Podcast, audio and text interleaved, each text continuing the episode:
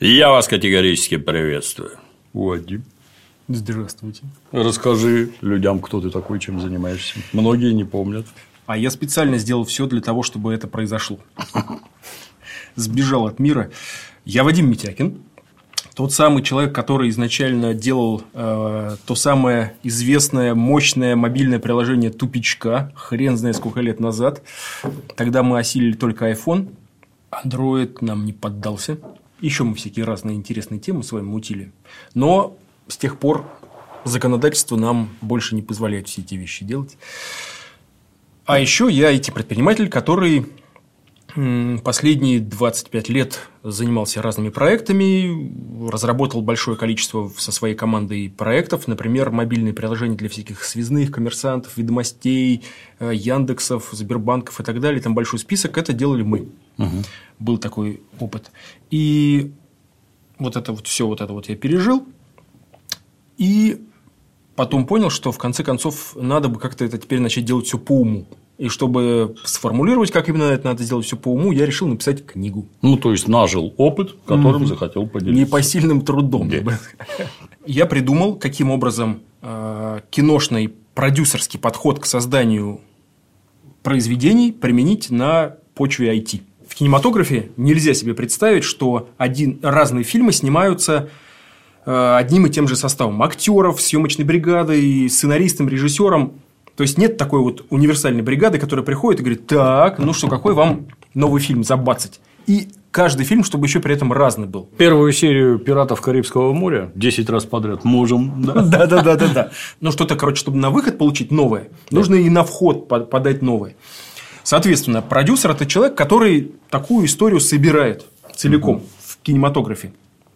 Поэтому студия берет продюсера, а продюсер уже ищет под концепцию проекта, который ему заказали, и сценариста, и режиссера. Он, в принципе, все это собирает, считает бабки, естественно. Ну, вот все эти аспекты. И добивается, чтобы каждый человек вот в этом всем процессе следовал тому первоначальному замыслу, который был, э, скажем так, в основе вот этого большого проекта. Угу.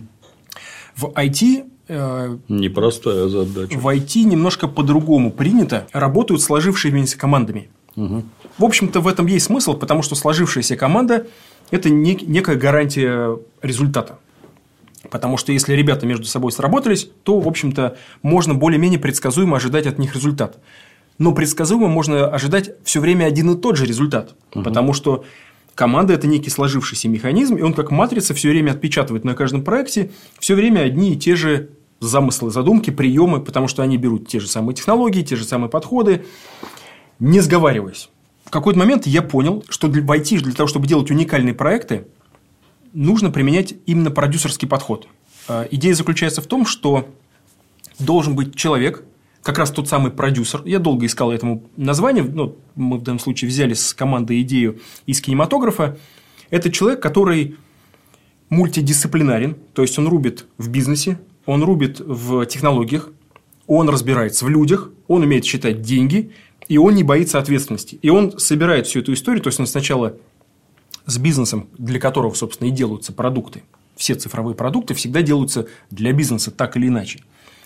Это могут быть разные типы проектов, но в любом случае. И это человек, который уже с бизнесом разобравшись, в чем замысел, уже после этого понимает, как этот замысел может быть воплощен, в какой форме. А после этого он понимает, кем он может быть воплощен, этот замысел – и что нужно сделать, чтобы организовать работу вот этих вот людей, которые помогут ему этот замысел воплотить? Существующий продукт, вот он существует, и даже если он развивается, то он своей какой-то принципиальной формы не меняет. Поэтому команда, которая его обслуживает, может быть всегда одна и та же. Угу. Это частая ситуация, поэтому в IT, собственно, в большинстве случаев крупные проекты поддерживаются некой сложившейся командой, потому что продукт может даже годами на самом деле оставаться примерно тем же самым, и команда, которая его обслуживает, она вокруг него принимает какую-то определенную конфигурацию. А вот когда мы строим продукт, когда он, его не было, а потом начинает развиваться, то команда с течением э, по ходу работы над этим продуктом видоизменяется. И я это называю в книге динамической командой. То есть, можно себе представить такую историю, что когда мы строим здание, его нету. Сначала мы работаем на уровне фундамента, потом оно растет, потом оно меняется. Это как леса, которые все время меняют свою форму. И, соответственно, и команда вокруг здание тоже меняет свою форму, добавляются какие-то новые персонажи, какие-то, наоборот, уходят, потому что они становятся неактуальны и так далее. И вот чтобы эту всю историю держать под контролем, чтобы был кто-то, кто держит этот замысел у себя в голове, для этого и нужен продюсер. Угу. И он не просто администратор, а это человек, который врубается в технологические темы и в управленческие. Потому что здесь ты не можешь просто пройтись по чек-листу и сказать готово, готово, готово. Потому что чек-листа не существует. Мы делаем новый продукт, а чтобы сделать что-то уникальное, как я уже сказал, нужно, чтобы и изначальные предпосылки были уникальны. Вот эта продюсерская модель, она была сформулирована, обкатана на разных проектах, и когда я уже по 150 разу всем это рассказывал и заказчикам, и коллегам, я в какой-то момент понял, что пора бы уже об этом что-нибудь написать. Угу. Вот. И вот если так коротко, то родилась э, в результате эта книжка «Метод паранойка». Почему метод параноика? Книжка называется «Метод параноика». Вдруг кто не понял тонкости намека.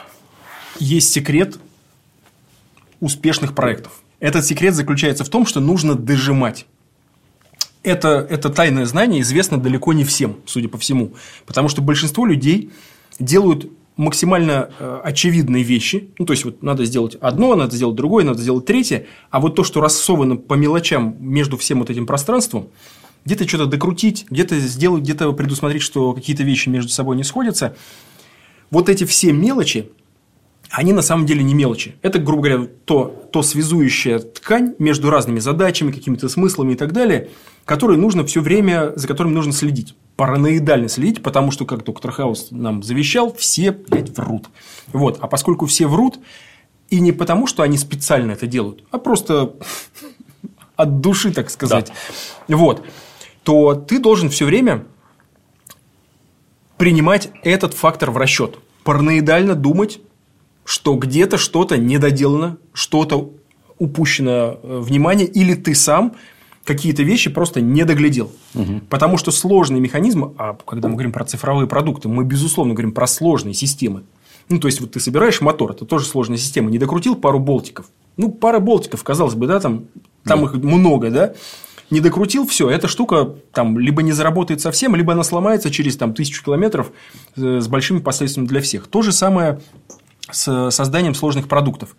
Ты должен все время быть, грубо говоря, на стреме. Ты должен понимать, как эта штука работает. И, наверное, это явилось таким движителем. А почему паранойка? Была такая компания Intel, ну, все еще есть. Вот. И там был такой товарищ, забыл, кстати, его фамилию, который написал книжку «В бизнесе выживают только параноики». В 90-м каком-то там году. Угу. Вот. А я как человек уже Параноик со стажем. Параноик со стажем, да. Мне как-то эта штука крутилась, крутилась, крутилась. И вот в одну из бессонных ночей, когда я все замышлял эти свои планы по порабощению всего мира, я подумал, боже мой, так у меня же метод параноика. То есть книга еще на тот момент даже еще не была э, в работе, а название метода уже было придумано. Поэтому, когда я уже взялся за книгу, ну, кстати, то, как я за нее взялся, это отдельный разговор, название уже было. Поэтому мне в этом смысле повезло, и с каждым сейчас, э, с каждым контактом, с каждым общением э, с разными людьми я убеждаюсь, что название получилось ну, просто шедевральное, потому что и метод параноика, и школа параноиков, которую я придумал рядом с этим, оно все укладывается и вызывает у людей очень большой эмоциональный э, какой-то отклик.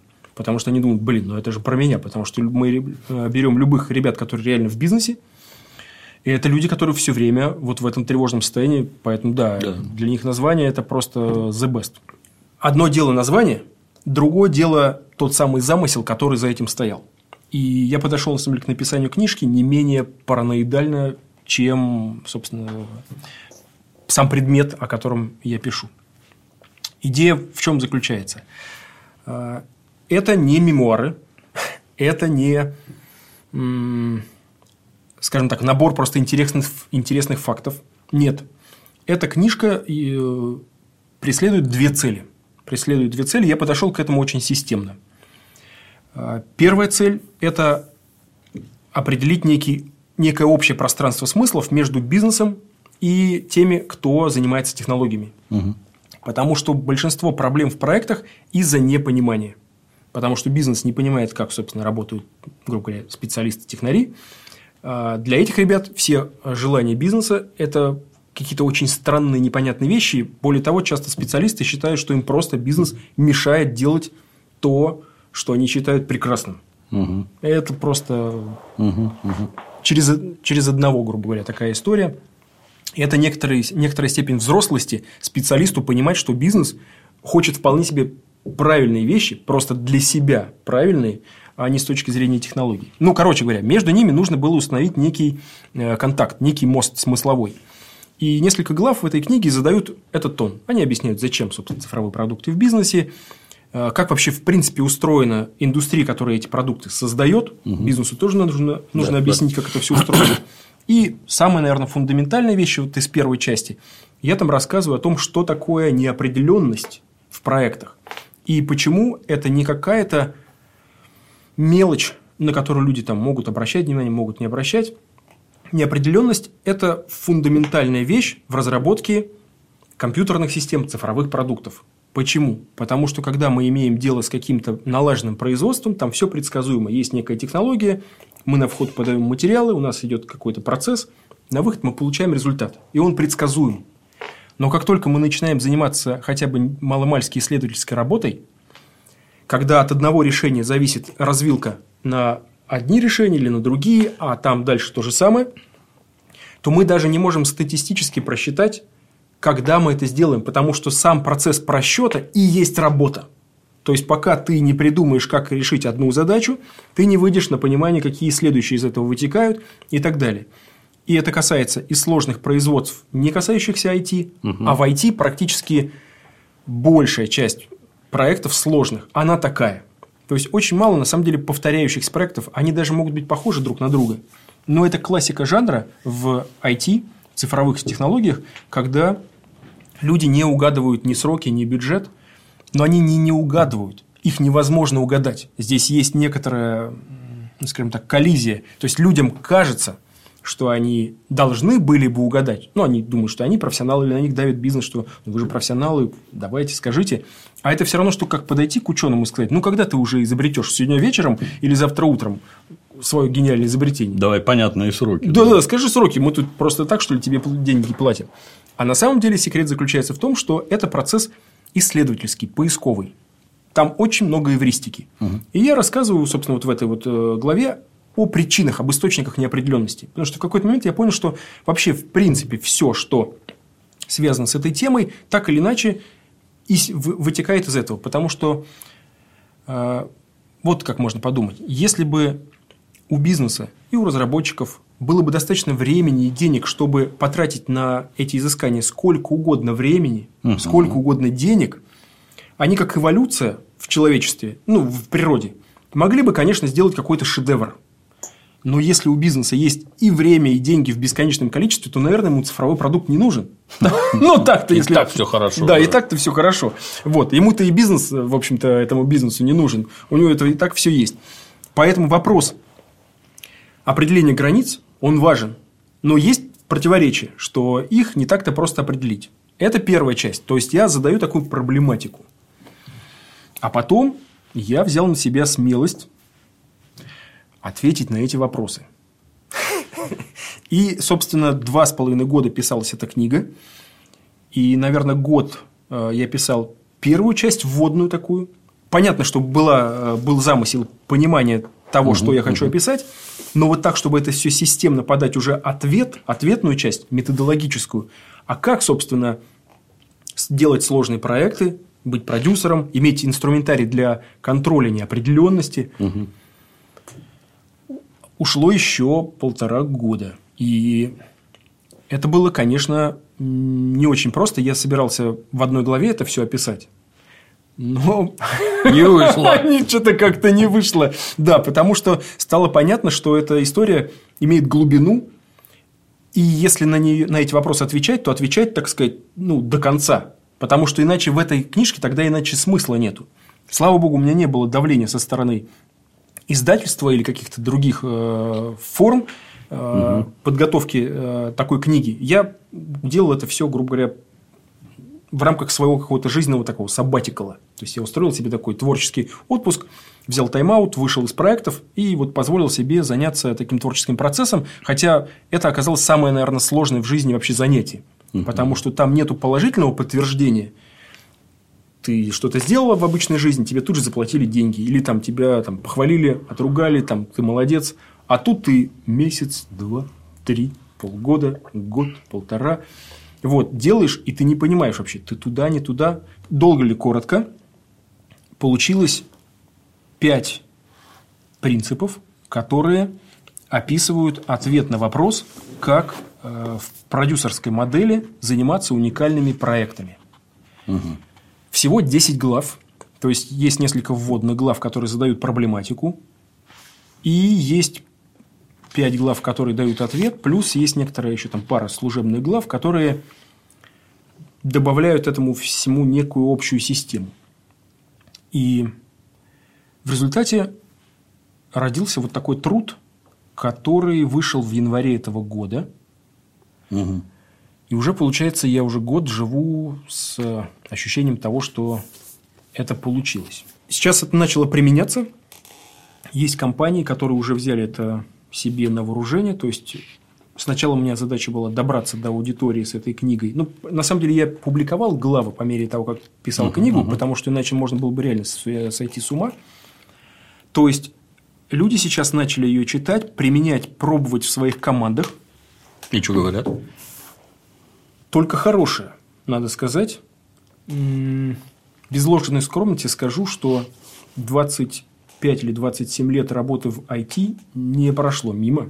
Вот, потому что я все время об этом думал, думал, обсуждал с коллегами. Более того, мы этот подход применяли до того, как книга была написана. То есть я это все на практике откатал, обкатал, откатал.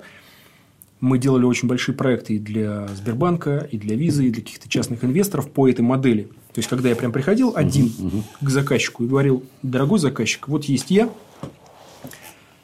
мы сейчас с вами находим решение вашей задачи, а потом я под это подбираю уже команду и правильным образом организую ее работу, чтобы все эти ребята все это сделали. И на выходе вы получаете необходимый результат. Я буду с вами до последнего рубля. Не уйду никуда. Вот. Да, начали применять. Это первое. Второе, я понял, что мне нужно самому дать э, некие инструменты, чтобы люди могли этим воспользоваться. Поэтому я открыл еще и школу. Школу параноиков. Вот, где, естественно, самый главный параноик. Угу. Вот. Уже некоторое количество прошло э, потоков, и я пришел к интересному формату. Потому что я понял, что просто делать какие-то курсы, сейчас э, это все уже выглядит немножко инфо-цыганщина. Ну, если деньги зарабатывать, что?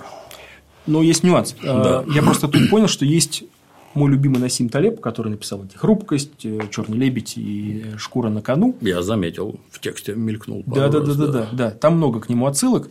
Он говорит так. Не надо все усреднять. Надо максимально разделить на какие-то вещи вопросы выживания и, наоборот, на какие-то ставки, на какие-то случайные, но очень, э, скажем так, в перспективе, которые могут дать очень большой выигрыш, но при этом тебя не убить в случае провала. Угу. Поэтому я понял, что к процессу нужно подойти следующим образом. Ты даешь какие-то гарантированно работающие вещи. Так. Допустим, ты даешь какие-то интенсивы короткие, куда люди пришли, быстро отстрелялись, получили какой-то вот такой в интенсивном формате э, результат. Очень коротко, несколько дней, чтобы просто включиться в этот процесс и дальше уже попробовать э, у себя. Второй формат строго противоположный. Я назвал его проектными экспедициями. Когда фактически полная аналогия с тем, как я опытный инструктор веду группу на какую-то доселе им недоступную вершину. Потому что я этот уже маршрут проходил, я это все знаю. Я беру таких ребят и фактически несколько месяцев иду с ними. Понятно, что это не full time, это факультатив – но мы каждую неделю с ними работаем над реальной задачей. От задачи бизнеса, которая превращается в некий концепт продукта, который мы потом можем презентовать, например, где-нибудь в инвестфонде, в акселераторе, в какой-то корпорации, которая, например, себе заказывает такую экспедицию. Uh-huh. То есть, эти люди имеют возможность работать, во-первых, друг с другом плечо к плечу, во-вторых, с опытным инструктором, которым вовремя подаст руку, чтобы никто не сорвался в пропасть, не улетел, да. там, не покинул нас.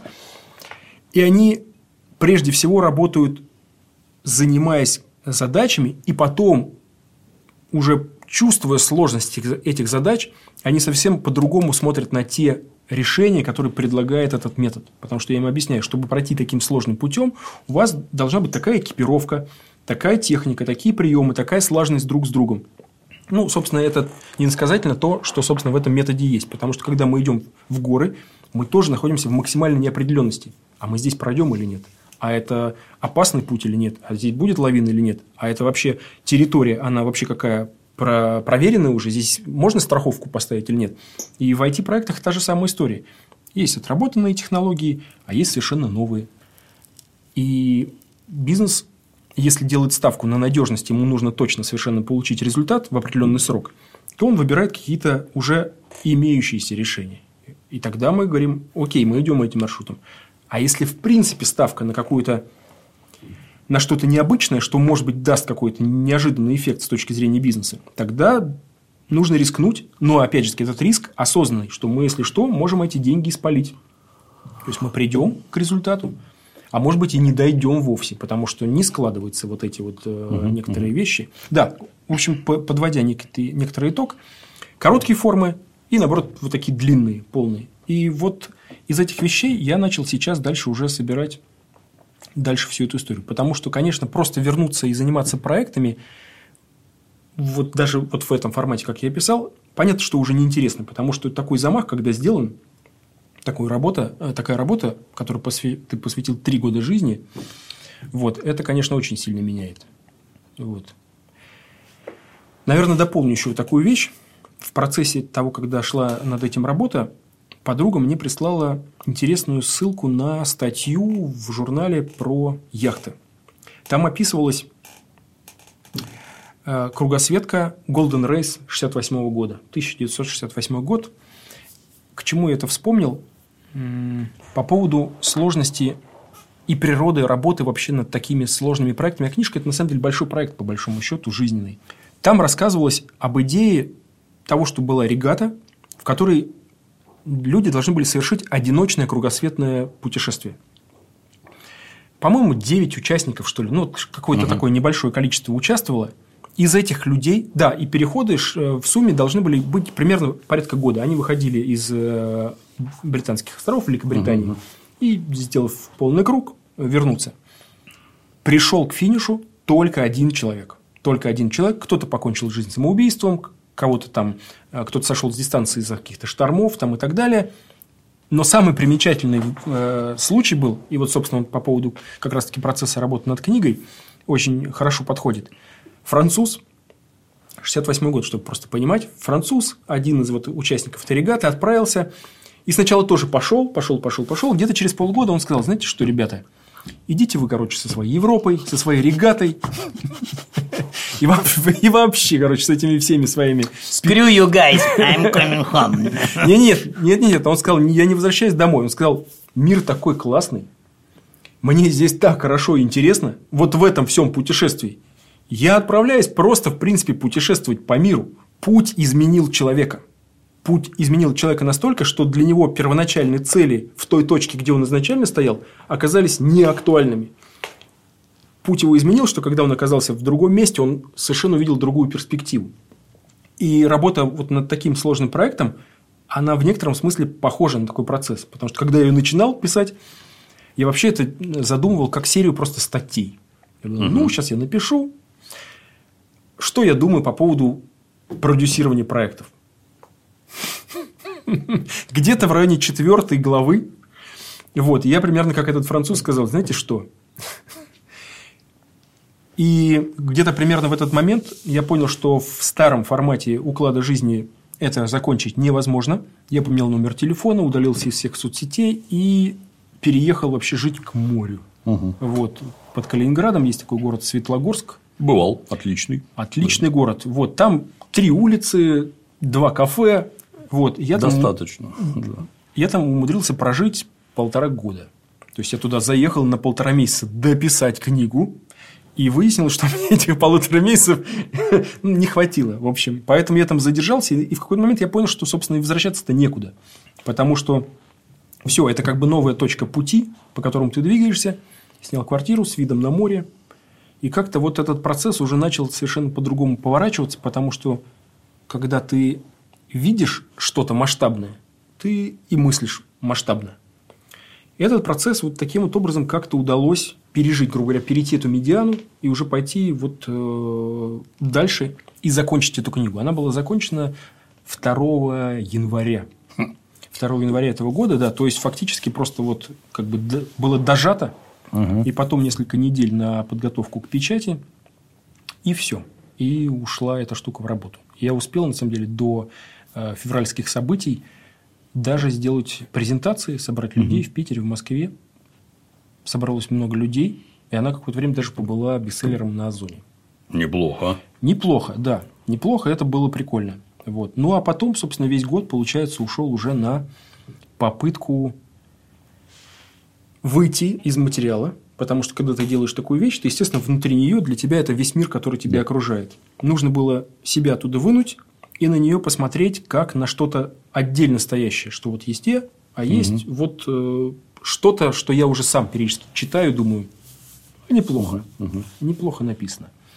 Как ветеран, не могу не задать вопрос. То есть, вот общение с молодыми, а это в работе неизбежность, когда ты имеешь опыт, а неважно, сколько там людям лет, а они молодые все равно.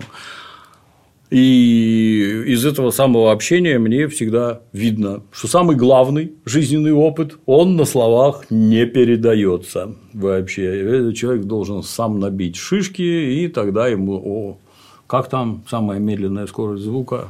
Самая медленная – это скорость звука. То, что говорила мама, становится понятно в 40 лет. Насколько мама была права.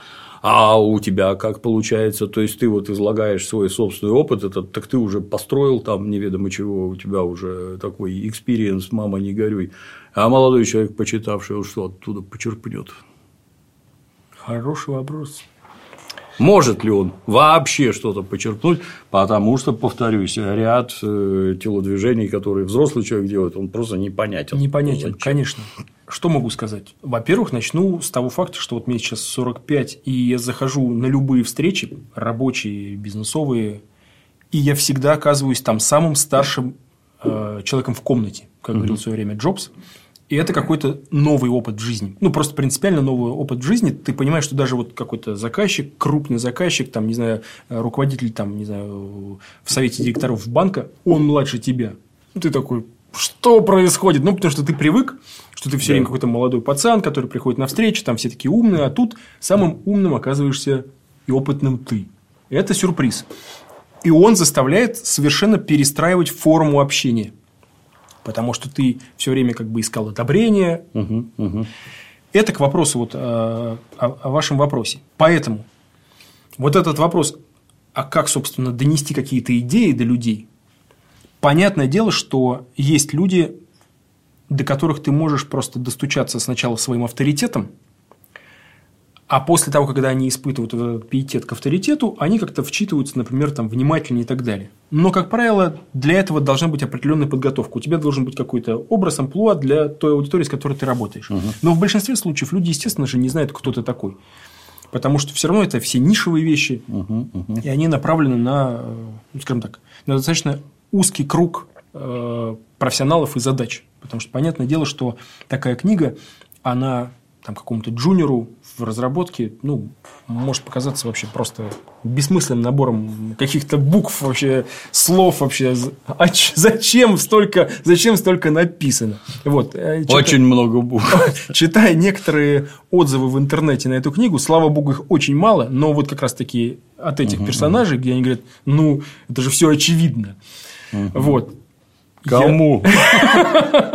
Кому, да, да, да, да, да. Вот, я испытываю сложную гамму чувств. Тем не менее, как можно воспользоваться э, результатом? Не просто так вообще появилась школа. Не просто так появилась школа. Потому что я как думал, я потратил очень много времени своего сил, внимания, денег и так далее, чтобы создать э, вот эту систему. Фактически это же система, методология, система. Я подумал, ну человек открывает ее, читает, там все понятно. Ну, буквами написано, смыслы, все, там как бы вроде все сходится. Но жизнь вот мне в течение этого года постоянно все время тыкала и показывала, что я вот начинаю кому-то что-то объяснять. И в глазах все время вот так вот. Типа, да ладно, неужели это так устроено? И вот типа вот так вот. А что так, типа, Так не делают? Да, так не делают. Ну, то есть, для людей те вещи, которые мне казались всегда банальностями, которые я здесь писал, угу. я, кстати, придумал один прием, как для себя сделать эту книгу не банальной. Там потом расскажу чуть позже. Выяснилось, что для людей многие вещи, которые кажутся чем-то простым, понятным, являются либо открытием, либо они не понимают важности. Вот то, о чем вы сказали. Единственный способ почувствовать важность – это поставить человека в такую ситуацию, при которой выходом из этой ситуации будет понимание того, что я хочу, чтобы он понял. И поэтому сейчас вот у себя вот в этой школе, школе параноиков, я придумал следующий подход. Когда я не загружаю людей этой теорией изначально, а скорее ставлю их в такую ситуацию, либо игровую, либо реальную в рамках проекта, выходом из которой той самой, ну, как сказать, путем вот из этой какой-то странной позы, в которой они оказались, является понимание тех вещей, которые здесь заложены. То есть, например, задача является правильным образом построить команду. Очень сложная задача. Попробуй для существующего продукта собери команду. Это уже сложно. А если ты не знаешь, какой продукт, как построить команду так, чтобы она давала какой-то предсказуемый результат – это в стране сложная, сложная история. Понятно, что все, что делают все сразу? Все такие, о, идут там в интернет или просто, будучи, так сказать, понахватавшись, э, пытаются перечислить стандартные роли.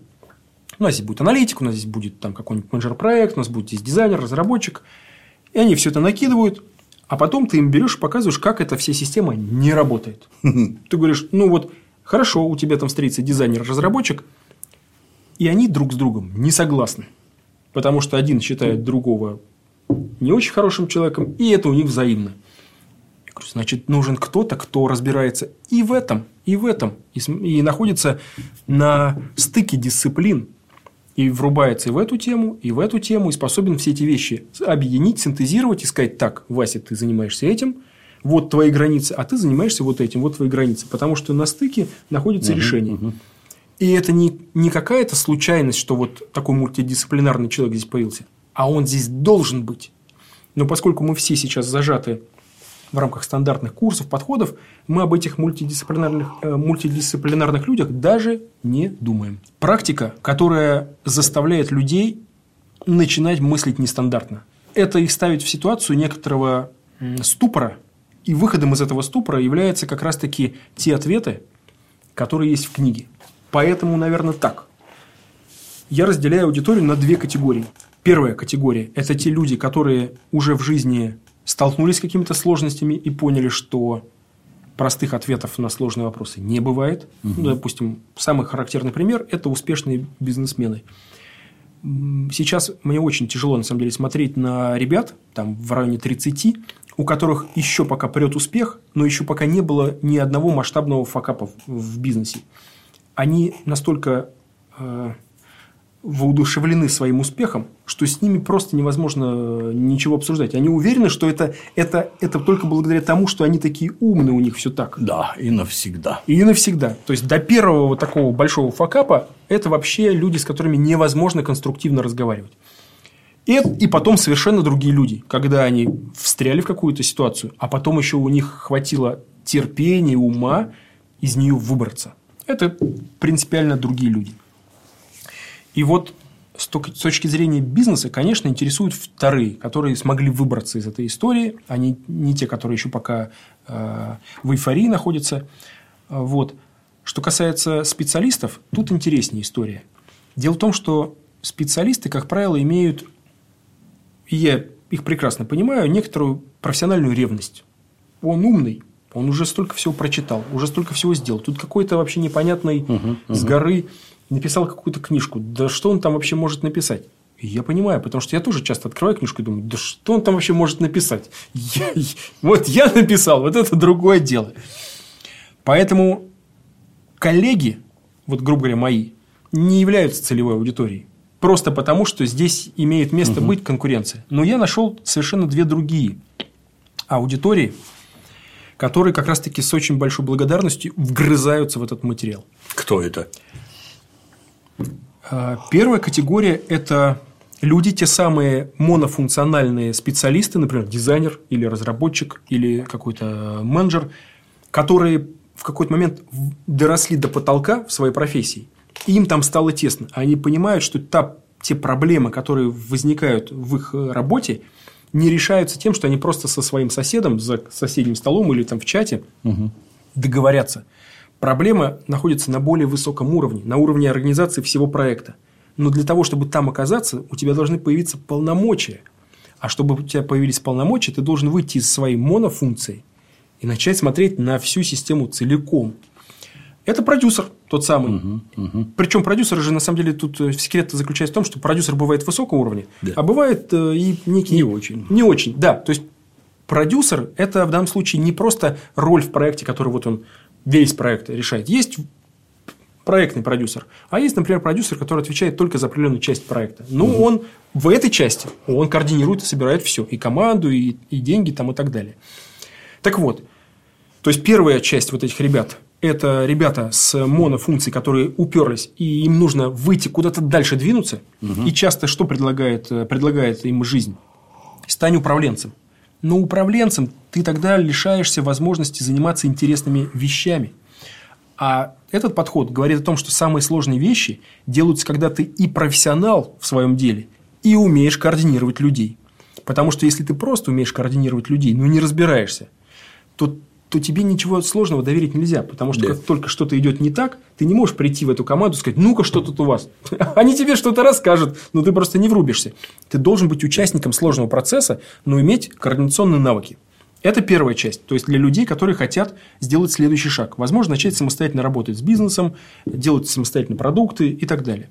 Вторая категория, для меня это было абсолютно неожиданное открытие, это люди не из IT. Рассказываю чем секрет? Вот человеку 40 лет. Он угу. состоялся, не знаю, там где-нибудь в нефтянке или там э, в страховом бизнесе или где-то еще. Он знает все эти продукты, все эти технологии, уже э, повзрослел, с уважением относится к профессионализму других людей, э, знает, как считать деньги, знает, что такое ответственность. Он обладает массой качеств. Так. Какие у него варианты дальше расти? Он же не может построить еще одну нефтяную компанию. Ну, потому что на это уйдут годы, если угу. не столетия. Да, вот. Занять пост повыше. Но есть потолок. Есть потолок. Есть вариант очень интересный, совершенно по-другому поступить. Мы можем добавить ему качество вот этого IT-продюсера, угу. потому что на самом деле, если мы возьмем круг с компетенциями, угу. то это мультидисциплинарный человек, у которого есть понимание денег, понимание э, индустрии какой-то конкретной, умение обращаться с людьми и технологические навыки. Человеку из индустрии добавить технологические навыки высокоуровневые гораздо проще, чем технарю добавить вот этот весь спектр остальной на самом-то деле. Если мы говорим про продюсеров высокого уровня, потому что такой человек, он врубается в эту индустрию, у него отличная насмотренность, нетворк, знание проблем, потому что угу. он не просто фантазирует. Кажется, в вашей компании здесь проблемы. Да он их просто знает все наперечет. В них во всех участвовал. И мы этому человеку даем, фактически мы его пересобираем в роли вот такого продюсера. И он может тогда вот из этого упертости в потолок угу, выйти угу. из этой ситуации и посмотреть на своего бывшего работодателя как на клиента, которому он может теперь уже сделать такой цифровой продукт для этой отрасли. И все конкуренты в прошлом – станут его новыми клиентами. О, как? Неожиданно, да, абсолютно. Вот. И это вторая категория, и, как мне кажется, даже наиболее перспективная.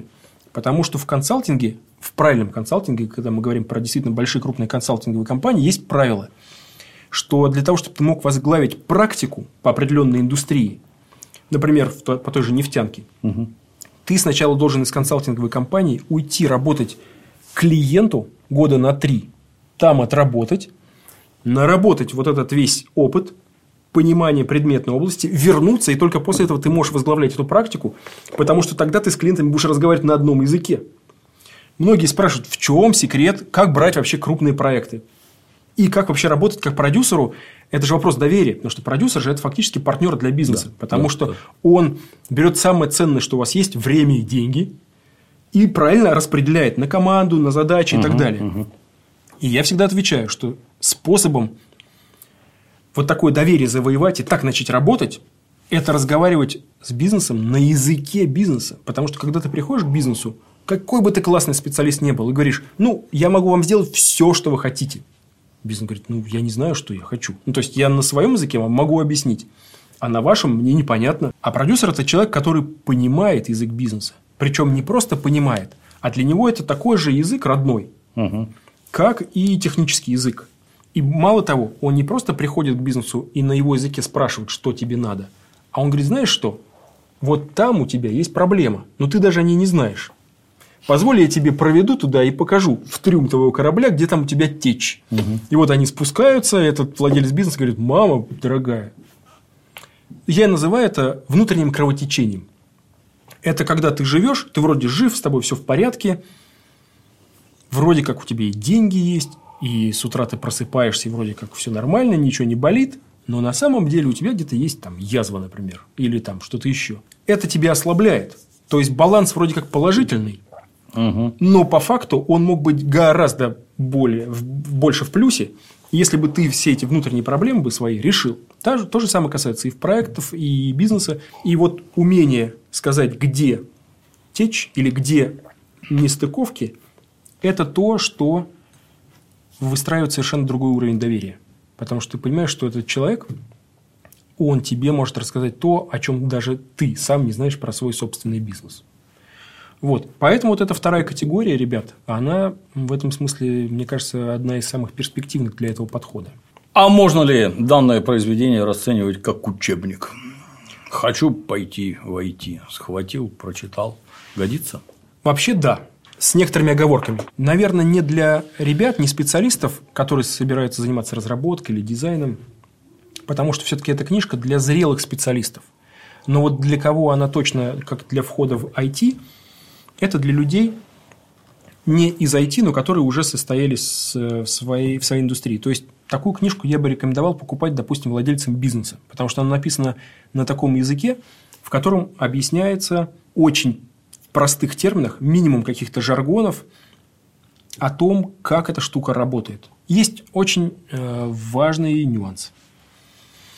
Помните фильм, который вы перевели «Рок-н-ролльщик»? Да. Там есть старая школа Да. и новая школа. И я в ней... There is no school like all school, and I am the chief master. Да. Да, да, да, да, да. Вот. Но, правда, помните, чем закончилось для этого? К сожалению, да. да. Да, да, Его там скормили, короче, этим. Американским раком. В чем секрет? Э, По поводу учебника и вообще, почему бизнесу есть смысл это читать. Старая школа смотрит на IT как на некий вспомогательный инструмент. Вообще, да, что такое цифровые продукты? Цифровые продукты – это инструменты. Вот точно такие же, как колесо. Мы не можем сделать транспортную компанию без грузовика, ну, без средств транспортировки груза. Это невозможно. Есть технический инструмент, который делает возможным эту бизнес-модель трансатлантические перевозки невозможны либо без э, каких-то морских лайнеров, либо без грузовых широкофюзеляжных самолетов. Самолетов. Да. Здесь то же самое. Вся история человечества – это постепенный процесс э, изменения инструментов, которые лежат в основе бизнеса. И сейчас настало время, когда цифровые продукты становятся такими инструментами. То есть, можно себе представить такую аналогию. У вас есть скелет, вокруг которого нарастает уже мясо. Люди, деньги, э, бизнес-процессы, вот это все, но скелет, на котором это все зыждется, это инструменты. И если раньше это были обычные, скажем так, оффлайновые инструменты, то сейчас многие бизнесы работают только благодаря онлайновым инструментам, цифровым. Никакого э, банка без отделений невозможно. Да, Никакого Яндекс Такси невозможно. Ты же не, там, не звонишь Да, барышне. да, да, там, да, вот. Все вот делается так. И это мы говорим про банальные вещи пользовательские. А, например, добыча э, полезных ископаемых, когда мы анализируем космические спутники, там экономия, которая достигается за счет э, анализа этих снимков из космоса, она такова, что если мы это будем делать поисковыми группами где-нибудь в тайге, это просто не окупится. Благодаря этим инструментам меняется бизнес-модель. К чему я, собственно, все это веду? Позволь, Да. перебью. Ага. Запомни про что. Меня два момента как-то тут вот тоже в беседах поразили. Номер один, что как-то мужик, интересующийся там древней историей, на Земле есть масса карстовых пещер, в которые, например, ну, она ей там я не знаю, 100 тысяч лет. И в эту пещеру постоянно кто-то падал. Звери, люди, они туда падали, там разлагались, оставались кости, зубы, всякое такое. Угу. Это очень-очень для науки. Нынешняя наука может взять зуб какого-нибудь неандертальца и четко сказать, из какого водоема он пил воду, угу. из какого, с какой лужайки он жрал. То есть это все, так сказать, описывается. Вот. Ну и вот дяденька, глядя в Google карты, в Google карты, не что-то там это, знаешь, военное, угу. нашел 200 пещер, про которых раньше не знали. Ну и там, естественно, натаскали из них всякого. Мое почтение. А в Питере, в Питере у нас есть контора, не буду называть, там известно, на что работают. Угу. У них, короче, всякие эти самолетики, квадрокоптеры вот летают над колхозными полями условно, фотографируют их там, я уж не помню, в инфракрасном диапазоне. И вот твое поле, да, у тебя тут ложбинка, и значит там мокро, а тут высотка, а значит там сухо. Вот если это выровнять, то это засыпать землей. Вот отсюда скопать и насыпать вот сюда, урожайность поднимается на 20% просто и без затей. Как на ровном месте абсолютно. Круто. У меня сейчас есть такой как раз э, приятель, познакомился на одной из конференций, директор российской частной космической компании. Угу. Оказывается, вообще э, за последние десятилетия настолько экономика перестроилась, что 80% э, вообще в принципе космической отрасли сейчас частные. Понятное дело, что заказчиками часто выступает государство, понятно. Но сама исполнительная часть, она коммерческая. Угу. Потому что, и более того, они даже относятся вот к старым э, типам ракет и нашим, и зарубежным, как скорее к таким, ну, вот просто старым уже там Урал там, или какой-нибудь там ЗИЛ-131. Ну, то есть, это что такое старое, надежное, ну, страшно неэффективное, понятное дело. То есть, там совершенно уже другие технологии, скорости и так далее. И вот существенной частью их заработка является анализ как раз-таки вот этих данных, когда это берутся какие-то сельхозугодия, э, то есть агротех это вообще такая растущая вещь. Еще Тому... тебе пример приведу. Приходил угу. товарищ с вертолетных производств а мы тут как-то давно ездили на производство, где делают снайперские винтовки. И вот снайперская винтовка, у которой только ствол, по-моему, он до края стола, серьезное, не противотанковое ружье, но угу. около. Вот в ней затвор, она, понятно, там болтовая, то есть одним патроном стреляет, как нормальная снайперская, не, не автоматическая. Вот. И вот затвор. Вот холодно на улице, мы там на морозе валяемся, а затвор одним пальцем выстегивается, а другим пальцем запихивается. Я же властелин металла в молодости был. Я, что это за обработка металлов угу. с такой что не деформируется. нечеловеческой точностью, как ты понимаешь. Задал вопрос, я говорю, а как вот с нынешним оборудованием, как на что я немедленно получил ответ, да, берем советский двигатель, вытачиваем, на новом оборудовании с соблюдением там супер-дупер допусков, он кратно мощнее становится. Вот на ровном месте. Ничего переделать не надо. Просто сделай как следует нужные материалы, точность обработки, и вот тебе, пожалуйста. Почему все Мерседесы и БМВ такие хорошие, Допуски. особенно Роллс-Ройсы? Да, потому что производственная культура вот такая, можно и вот так. Тогда сейчас зайдет пример. А, некоторые ребята от меня, когда это прочитали, отписались, но, как говорится, это на их совести. Туда им и дорога. Туда им и дорога, да. По поводу старой новой школы угу. и инструментов, и использования этого как учебник. Здесь есть восьмая глава «Принцип продюсирования». Вообще, угу. в принципе, книжка построена вокруг принципов. Я не, не настаиваю на каких-то инструментах, потому что это дело каждого. Но когда ты можешь свой опыт пересобрать через какие-то принципы, это работает. Она, собственно, так и построена. Так вот, есть восьмая глава. И я там задаю вопрос. Кто должен заниматься сексом с вашей женой? Намекая на то, что Многих есть... это ставит в тупик. Да? Потому что некоторые вещи, как выясняется, люди же любят говорить, в бизнесе надо все делегировать. А я ага. объясняю, что есть вещи, которые делегировать в бизнесе нельзя, потому что сам процесс участия в этих отношениях да. и создает их. Поэтому вы не можете делегировать секс со своей женой, оставаясь с ней в отношениях. И то же самое касается владельца бизнеса. Ты не можешь делегировать придумывание бизнес-модели. Потому что то, на чем ты зарабатываешь деньги, то есть, как там в фильме одном было, Моя задача знать, играет музыка или нет. Музыкальный слух на деньги – это талант предпринимателя, владельца. А чтобы понять, на чем ты зарабатываешь, бизнес, ты должен собрать бизнес-модель. А бизнес-модель – это как сложная система, состоящая из разных частей. Здесь у нас деньги, здесь у нас люди, здесь у нас клиенты, здесь у нас какие-то поставщики, здесь у нас производство. И если цифровой продукт играет роль ключевого инструмента вот в этой всей системе, то ты не можешь сначала придумать бизнес-модель, потом подозвать так пренебрежительно каких-то там спецов, сказать, ну, а вот теперь там типа доработайте, пожалуйста, чтобы здесь еще цифровые технологии были. Нет.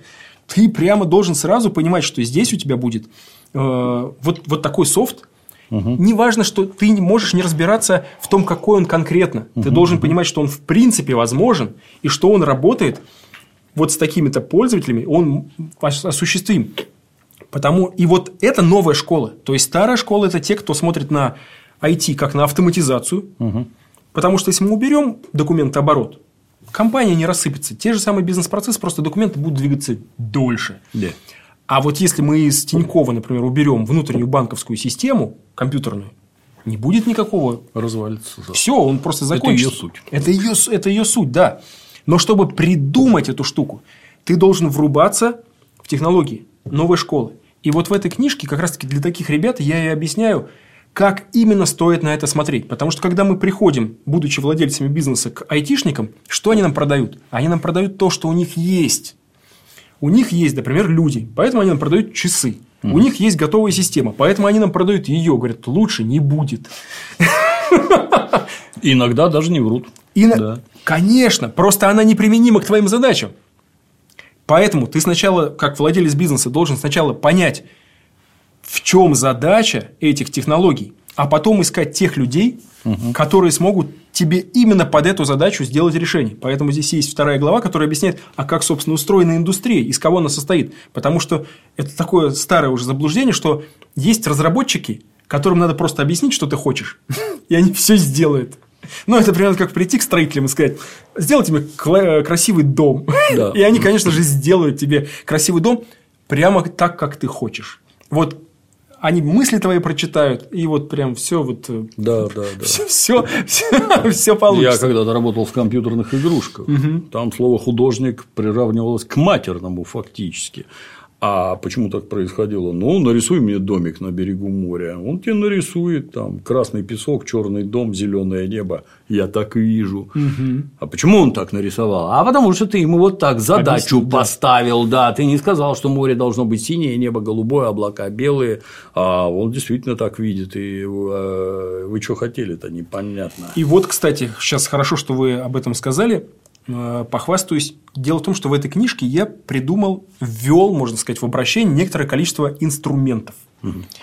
И одним из, наверное, моих любимых инструментов являются тиски. Я их нескромно назвал тисками Митякина, вот, но можно назвать их и тисками продюсера. Дело в том, что вот мы же говорили, что если у бизнеса есть достаточно денег и времени, чтобы делать вот как угодно, нанять кого угодно, ему этот проект не нужен. У него есть ограничения. И многим творцам ограничения не нравятся. Но по факту ограничения – это самое ценное, что у нас есть в жизни. В чем идея? В начале проекта мы находимся в точке максимальной неопределенности.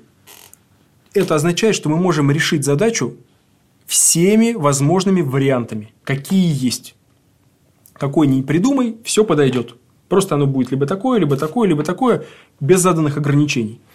Соответственно, если мы посмотрим на проект как на некоторое количество уровней, на которых мы рассматриваем проект, и сверху расположим бизнес-уровень, то есть, собственно, что бизнес хочет, а снизу расположим уровень, что бизнес может, это называется организационный уровень, сколько у него денег, сколько у него времени, каких людей он может себе позволить нанять и так далее, то между этими уровнями остаются уровни, связанные с самим продуктом. Как он устроен, как он выглядит, как он работает, что он там делает и так далее. И вот это называется тиски. То есть, фактически, две части этих тисков берет в руки продюсер и начинает медленно с каждым шагом в проекте зажимать. Он спрашивает бизнес, что ты хочешь? Я хочу это. Сколько у тебя денег? М-м. Ага, а теперь давайте поищем на эти деньги людей. Таких нету, а такие есть. И вот мы так постепенно поджимаем, и у нас остается пространство возможностей, угу. которое, подобно тому, как вот Вселенная взорвалась, И там все было просто, не было никаких ни галактик, ничего, было, что был некий такой вот суп из каких-то там энергий э, и полей. И постепенно это все уточнялось, уточнялось, уточнялось, превращалось в конкретную кружку, конкретные атомы и все, что вокруг нас. То же самое в проекте. По мере того, когда мы с каждой стадии проекта двигаемся и все время уточняем, уточняем, ограничиваем, ограничиваем, то есть мы приняли, окей, дизайн будет такой, функции будут такие, денег у нас столько-то, пользователи наши такие-то, мы постепенно всю эту штуку зажимаем, в конце мы имеем конкретный проект, потому что проект, которым мы собираемся пользоваться, продукт вернее, он не может быть какой-то, он должен быть вот он, типа Петька, вот лошадь, вот Да, так и тут, да. вот продукт. Поэтому это инструмент, который позволяет это все зажать. Э, Точно так же, как с этими художниками, которые вот так вот видят. Поэтому задачей продюсера прежде всего является сначала выяснить ограничения внешние по отношению к нему со стороны бизнеса, а потом налож- наложить эти же самые ограничения и еще добавить свои на команду, которую он подключает. И сама команда это тоже на самом деле является результатом ограничений, потому что он садится и думает, так, у меня есть столько-то денег, столько-то времени и такие-то задачи. Вася, конечно, классный, но дорогой. Или наоборот, дешевый, но тупой. Поэтому мы лучше возьмем Федю, который дорогой, но умный. Поэтому мы сделаем дорого, но очень быстро. Потому что он придет скажет, вот так. Все. И мы двинемся дальше. Потому что как это работает часто? Как э, в мире высокой моды, так же и в IT. Должен прийти тот законодатель моды, который э, придумывает принципиальное решение, образ какой-то. Потому что у него такая насмотренность, такой, э, такой синтез он делает, что он это все собирает, говорит, вот. А дальше уже приходят ребята попроще и начинают в рамках этой сложившейся схемы, подобно тому, как выс- высокие дома делают сначала саму модную концепцию, а потом всякие за- зары и так далее, начинают из этого делать уже ширпотреб. То же самое в проектах.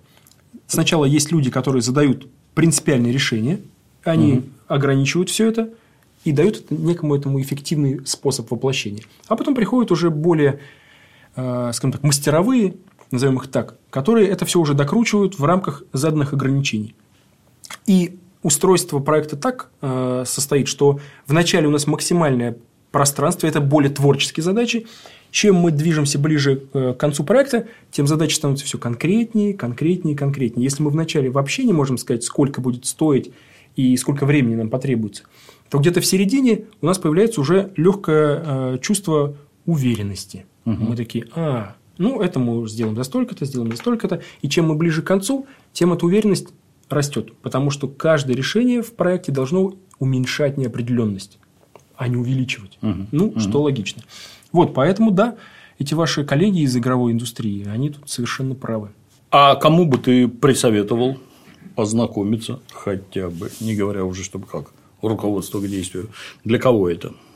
Ну, вот кроме тех ребят, о которых я сказал, это IT, ну, скажем так, ребята из креативной индустрии, кто уперся в потолок, это первая категория.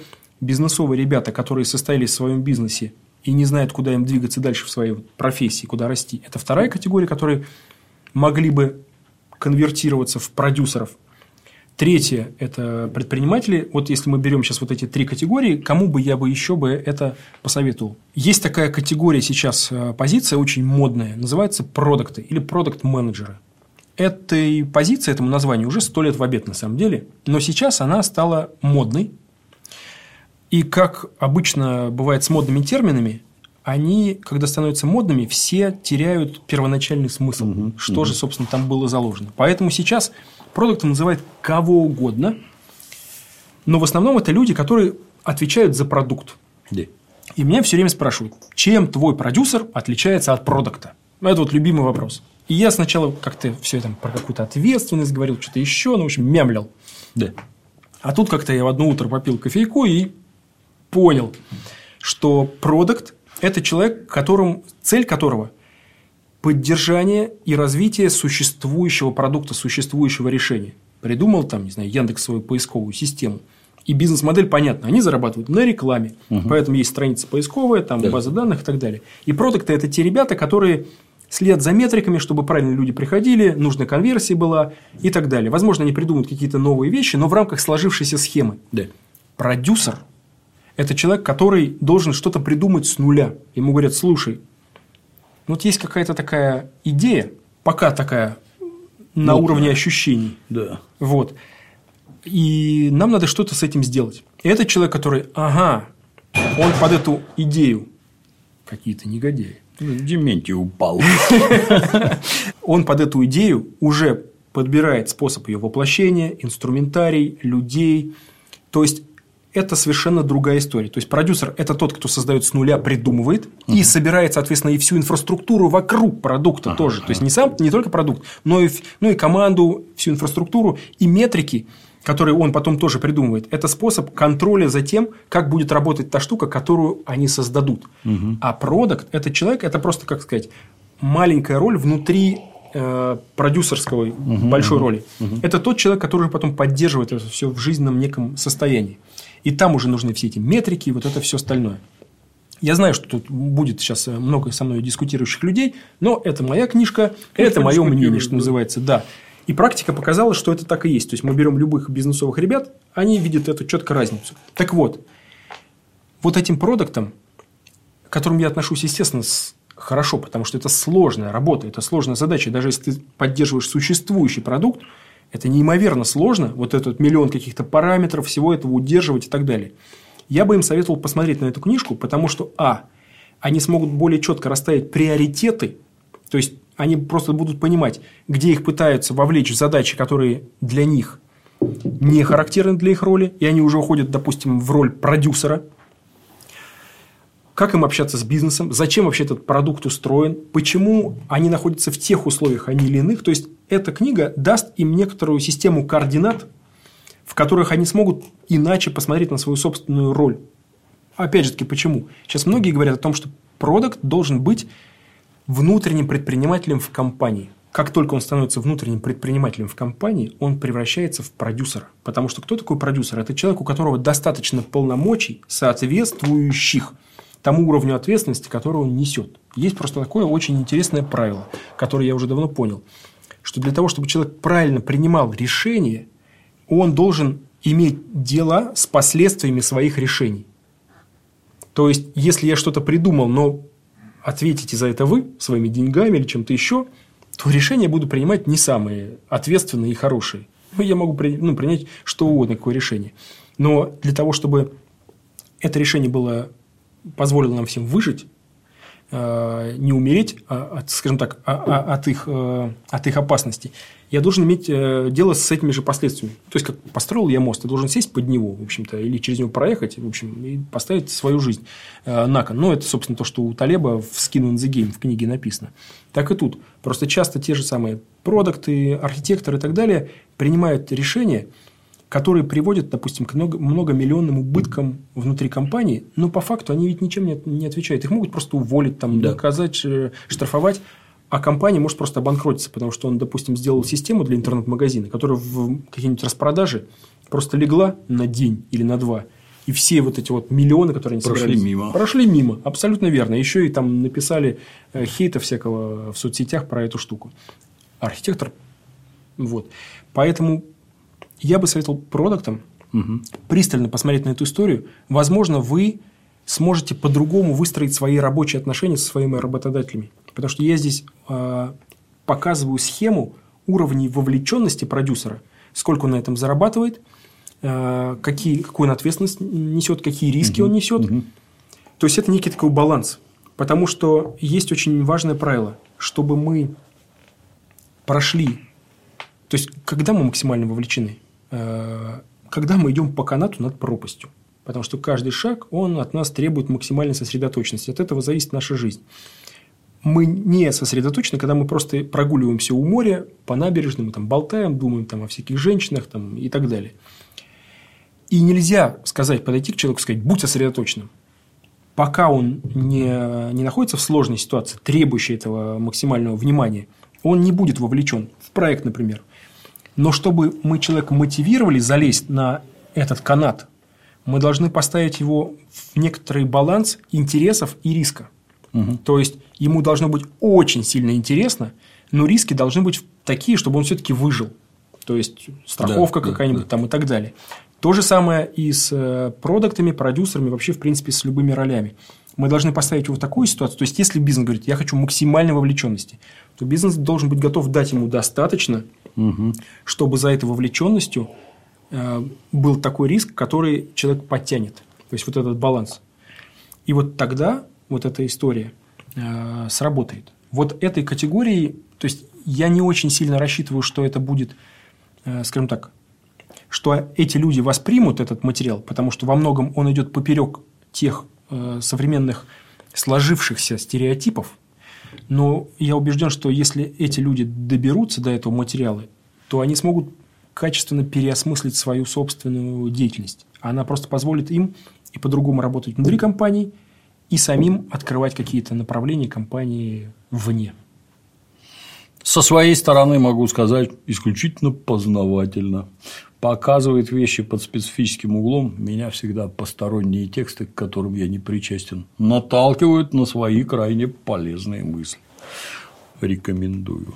Спасибо, Дмитрий Юрьевич. Спасибо, Вадим. Успехов в труде. С наступающим. Взаимно. На сегодня все.